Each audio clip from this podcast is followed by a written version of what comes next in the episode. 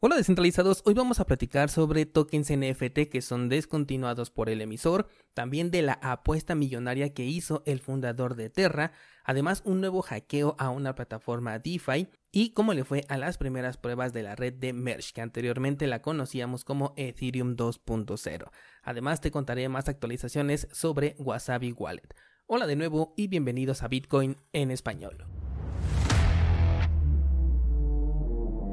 En este podcast adoptamos la filosofía de una economía sin intermediarios, una interacción económica punto a punto que nos permite transferir valor sin ninguna clase de restricción. Hemos cambiado las cadenas centralizadas que limitaron nuestra economía durante años por cadenas de bloques que entregan transparencia a nuestra interacción económica. Y todo gracias a Bitcoin. Te doy la bienvenida a Bitcoin en español un espacio donde somos libres, somos soberanos, pero sobre todo somos descentralizados. El precio de Bitcoin no tenía este movimiento antes de empezar a grabar. Me parece que lo acaba de hacer. Eh, bueno, por si no lo sabes, estamos nuevamente en el formato con video. Eh, y efectivamente aquí podemos ver en el gráfico de 5 minutos que poquito antes de grabar no había sucedido nada con el precio de Bitcoin, pero en este momento se ha disparado, bueno, ha tenido un movimiento alcista importante. En los últimos 25 mm, minutos estamos hablando de un incremento de un 5%, puede no representar mucho, pero está ya por arriba de los 41 mil, al menos al momento de grabar este episodio. Nunca me había pasado esto de que subiera al momento de grabar. Eh, pero por el momento pues sigue dentro de este canal que ya tenemos aquí marcado. En realidad yo hoy te iba a decir que no había eh, nada interesante con el precio de Bitcoin, pero bueno, gracias a este movimiento eh, tenemos una vela alcista con ganancias considerables hablando del corto plazo y bueno, seguimos moviéndonos dentro de este canal. Eh, lo que sí estuve viendo fue, por ejemplo, a Luna, que ya te había yo anunciado que si el precio no superaba este máximo histórico que tenía ya marcado, podíamos comenzar a ver eh, un declive sobre esta criptomoneda, sobre todo porque estaba marcando un doble techo en un máximo histórico y ese sería un indicador que eh, podía preceder a una corrección. Todavía no está confirmado, aquí todavía podría retomar eh, el nivel del máximo histórico y romper hacia arriba. Sin embargo, eh, por el momento el análisis nos indica que vamos nuevamente para una corrección, la cual me gustaría que llegara nuevamente a este nivel de los 42 mil. Creo que sería un nivel adecuado para el movimiento que ya tuvo en este momento. E incluso si rompiese ese nivel, lo podría esperar cerca de los 15. Tenemos además noticias de Terra que en un momento más te voy a dar, pero también quiero darle una revisada rápida aquí a la criptomoneda de Webs, la cual también alcanzó el máximo que tuvo apenas hace unos cuantos días. En este caso estamos hablando de 30 dólares, no es su máximo histórico, pero fue un movimiento eh, importante porque comenzó cerca de los 7 dólares más o menos y llegó hasta los 30. Y en este momento está nuevamente luchando con esa pequeña resistencia. Yo creo que va a formar aquí una figura en, en estilo W que de hecho claramente se puede ver aquí en el gráfico si es que estás viendo la versión en video y si no, bueno, pues simplemente puedes acudir al gráfico de Waves en su eh, marco temporal de un día y puedes darte cuenta cómo está formando prácticamente una W, así que es posible que alcance nuevamente su máximo histórico que en este momento se encuentra cerca de los 43 dólares. No creo que lo llegase a superar, yo creo que ahí esperaríamos una corrección. Si tienes criptomonedas de web sería un buen momento para tomar aquí ganancias esperando una corrección y poder quizás entrar nuevamente a un nivel más bajo aprovechando que tiene el staking porque esta criptomoneda todavía tiene mucho potencial y además este movimiento va en contra de la tendencia del mercado en general porque en este momento nos encontramos en mercado bajista, por lo tanto sería coherente una corrección. Vámonos ahora sí con las noticias y la primera que te traigo es esta de eh, la página de Grip en donde nos habla de un juego NFT que corre en la red de Ethereum el cual tenía la licencia de la Fórmula 1 y está a punto de morir, está a punto de ser descontinuado porque ya no consiguieron que les renovaran la licencia. El juego se llama F1 Delta Time, el juego duró 3 años, está basado en la red de Ethereum y ha anunciado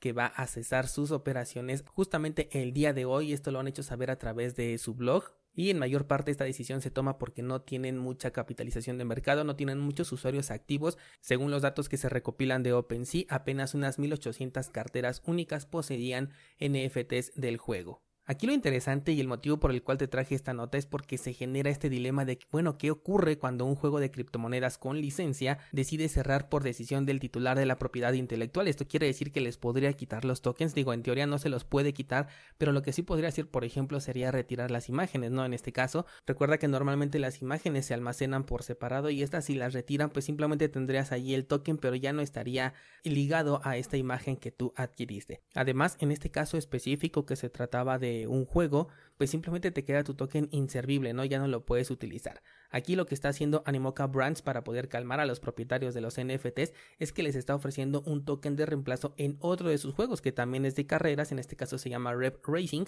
y además les va a dar otras ventajas como por ejemplo recompensas dentro de este juego, pero no es lo mismo porque los jugadores habían entrado a este proyecto por el respaldo que tenía de la Fórmula 1. Aquí en el, en el artículo nos dicen que estos tokens se han vendido por una gran cantidad de dinero y ahora eh, los pasarían a tokens de un juego que no tiene la misma popularidad, que ya no tiene el respaldo de la Fórmula 1, que simplemente es un juego de carreras más como podría serlo cualquier otro. Por lo tanto, esos tokens se pueden depreciar rápidamente. Eh, todavía en este momento se puede entrar a la página. Si estás viendo la versión en YouTube, vas a poder dar cuenta. Aquí estoy mostrando la página de F1 Delta Time y también puedes ver la página de Rev Racing que es eh, muy similar, también se basa en juegos de carreras, pero con el distintivo de que este no cuenta con la licencia de la Fórmula 1. Vámonos con la siguiente eh, noticia, que en este caso es de Diario Bitcoin y nos habla de una apuesta que hace el fundador de Terra. Está apostando más de 10 millones a que el token de Luna subirá en el próximo año. Esto porque en Twitter una persona ha eh, apostado un millón de dólares a que el precio de Luna dentro de un año exacto, es decir, para el 14 de marzo del 2023, será menor al que tiene en este momento, a lo cual el fundador de Terra contestó estoy de acuerdo y estoy dentro. Con esto se abre la apuesta y eh, se utilizó a un intermediario, el cual será el presentador del podcast Up Only, que se llama Jordan Fishna, quien actuará como depositario de los fondos apostados. Pero eso no fue todo, después otro usuario le incrementó la apuesta, el fundador de Terra aceptó, pero hasta el momento no se han enviado los fondos, por lo tanto la única apuesta que sí ha quedado ya confirmada es la de un millón de dólares. Esta apuesta se hace porque se está especulando que eh, todo el proyecto de Luna viene siendo un scam, y que no va a ser sostenible en el tiempo. Por eso es que ya le están apostando a algunas personas a que el token no va a superar su precio, que no va a ser sostenible todo el modelo algorítmico que manejan para la estabilidad con el token UST y para el incremento de la moneda de Terra Luna. A mí personalmente no me gusta que el fundador esté participando en esta clase de apuestas que simplemente un usuario lanzó ahí en redes sociales, aunque algunos podrían pensar que tiene una confianza en su proyecto y en el precio del token que seguirá subiendo. Sin embargo, también me pongo a pensar cómo no va a tener semejante confianza si el 96% de la liquidez de Terra Luna se quedó con todos ellos, o sea, entre los exchanges, los inversionistas, las ventas privadas, el equipo de trabajo, los desarrolladores, todos ellos se quedaron con el 96% de la emisión de Terra Luna y solamente el 4% es el que estaba en los exchanges disponibles para personas como nosotros. Por lo tanto, podemos considerar que ellos tienen el control total del precio de esta cripto. Es verdad que según los calendarios de adjudicación ya se liberaron algunos tokens, por lo tanto ya podrían existir estas ventas, pero por el momento, como hemos visto, su precio ha subido, entonces lo más seguro es que lo hayan puesto en staking en lugar de venderlo y por eso es que el precio siga subiendo, pero en realidad solamente el 4% es al que tenemos acceso nosotros y todo lo demás se en manos de ellos. Con esto podemos ver que el proyecto no es descentralizado y de hecho esto lo puedes ver en el análisis de Terra que hice en cursosbitcoin.com. Además, aquí en Twitter encontré un análisis muy interesante que hace una persona y se los compartí que justamente también habla de por qué Terra Luna es un proyecto Ponzi. Te lo compartí aquí en Twitter para que lo puedas revisar y si tienes algo que agregar a este análisis, me encantaría ver tus comentarios en el grupo de Discord. Vámonos a la siguiente nota, que en este caso es de Diario Bitcoin y nos habla de otro proyecto DeFi que ha sido hackeado. En este caso sufrió un ataque con una pérdida de 3 millones de dólares y si has seguido los episodios de este podcast cuando hablamos justamente de los ataques DeFi, ya sabrás seguramente de qué manera ocurrió. Y es que efectivamente aquí nos dice que los piratas informáticos sustrajeron cerca de 3 millones de dólares en criptomonedas a través de un ataque de flash loans o lo que se conoce como préstamos relámpago. Los fondos robados incluyen 200 mil DAI y 1101 Ethereum. Esto de los préstamos relámpago ya se ha eh, explotado a más no poder. De hecho, yo sigo pensando que hay muchos de estos hackeos, entre comillas, que son eh, fabricados por los propios desarrolladores o por las propias personas que están dentro de los proyectos. Esto es una especulación completamente mía, pero es que ya son tan recurrentes que la verdad me genera esta incógnita. El protocolo en donde ha ocurrido esto es Deus Finance, es una organización descentralizada que te permitía eh, tomar préstamos poniendo como colateral tus criptomonedas y en este caso los préstamos flash pues son aquellos que te permiten tomar préstamos por segundos o por periodos muy cortos de tiempo en el cual no tienes que colocar un colateral y en ellos es donde se han encontrado una multitud de vulnerabilidades, sobre todo porque hay muchos proyectos que simplemente son un copiar y pegar de algunos otros y como no se han actualizado tienen las mismas vulnerabilidades, por lo tanto simplemente es encontrar qué proyecto se ha clonado de algún otro y una vez que esto es identificado pues simplemente hay que encontrar el exploit para llevar a cabo este hackeo. Vámonos con la siguiente nota, en este caso es de Cointelegraph y es que podemos ver que las pruebas de Merge, que son Ethereum 2.0, han sido mayormente exitosas salvo por un pequeño error, nos dice aquí el titular. El pequeño error se refiere a que un cliente no estaba produciendo bloques de manera consistente y que de hecho este mismo cliente estaba proponiendo bloques malos durante la transición en Clean Merge lo que pretende es tomar la capa de ejecución de Ethereum de la capa existente que ahorita tienen con Proof of Work y fusionarla con la capa de consenso de la Bacon Chain, que es la que ya se maneja con Proof of Stake. Con esto ya harían la migración total hacia la prueba de participación. Se dijo en su momento que iban a tener las dos capas trabajando durante algún tiempo. Todavía no sabemos cómo lo van a manejar al final, pero se supone que la actualización de prueba que todavía tienen ahorita, que es esta de Clean, será la última antes de ya pasar a este proceso, lo cual se espera que ocurra a finales del segundo trimestre de este año. Por el momento, una actualización que ellos consideran como exitosa. Vamos con una siguiente noticia y en este caso tenemos un malware que ha robado Bitcoin y esto se los quise traer para que eh, tengamos en mente que siempre hay que verificar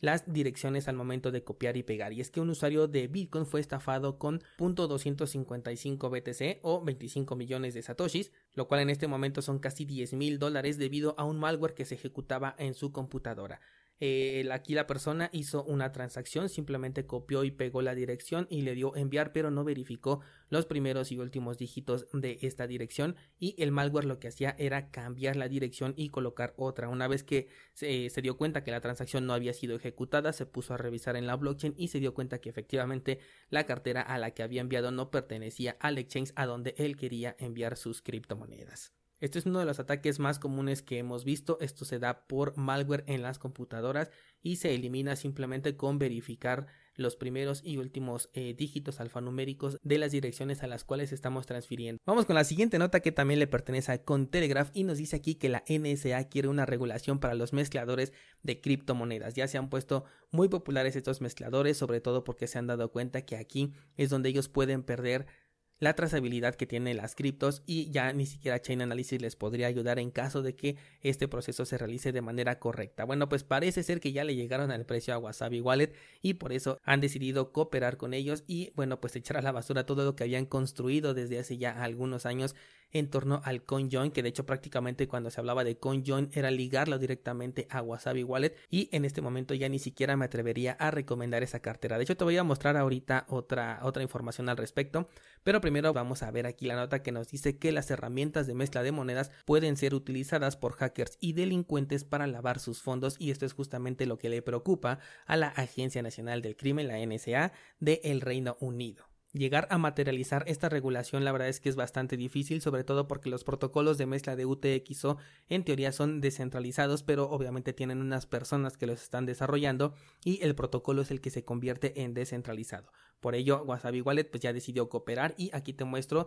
una publicación que encontré en Twitter. Esta vamos a tomarla un poquito con pinzas porque no pude encontrar información al respecto oficial, solamente tengo esta publicación aquí que te estoy mostrando, la cual nos dice que Wasabi ha contratado a una empresa de análisis de blockchain para analizar y determinar qué direcciones de Bitcoin va a poder bloquear para los CoinJoin. Aquí esta noticia, aunque no la he podido confirmar, iría muy bien de la mano con lo que ayer comentábamos, que eso sí ya es algo oficial porque lo publicó directamente la cuenta de Twitter de Wasabi Wallet. Y bueno, pues nos preguntaríamos cómo van a identificar ¿no? a estas transacciones que están entre comillas ilegales, lo cual lo harían con una empresa de análisis de blockchain, que es justamente lo que esta publicación nos está diciendo. No olvides que en las notas de este programa vas a encontrar los enlaces para nuestro pool de Cardano. También encuentras el enlace a nuestra página de minteo de tokens NFT, en el cual puedes mintear tus tokens en la red de Cardano. Por último, también vas a encontrar el enlace a cursosbitcoin.com. El día de mañana, como te dije, voy a subir la actualización de Wasabi Wallet en el curso de mixers de Bitcoin. Y esta semana la vamos a terminar con eh, la clase de cómo aportar liquidez en un exchange descentralizado.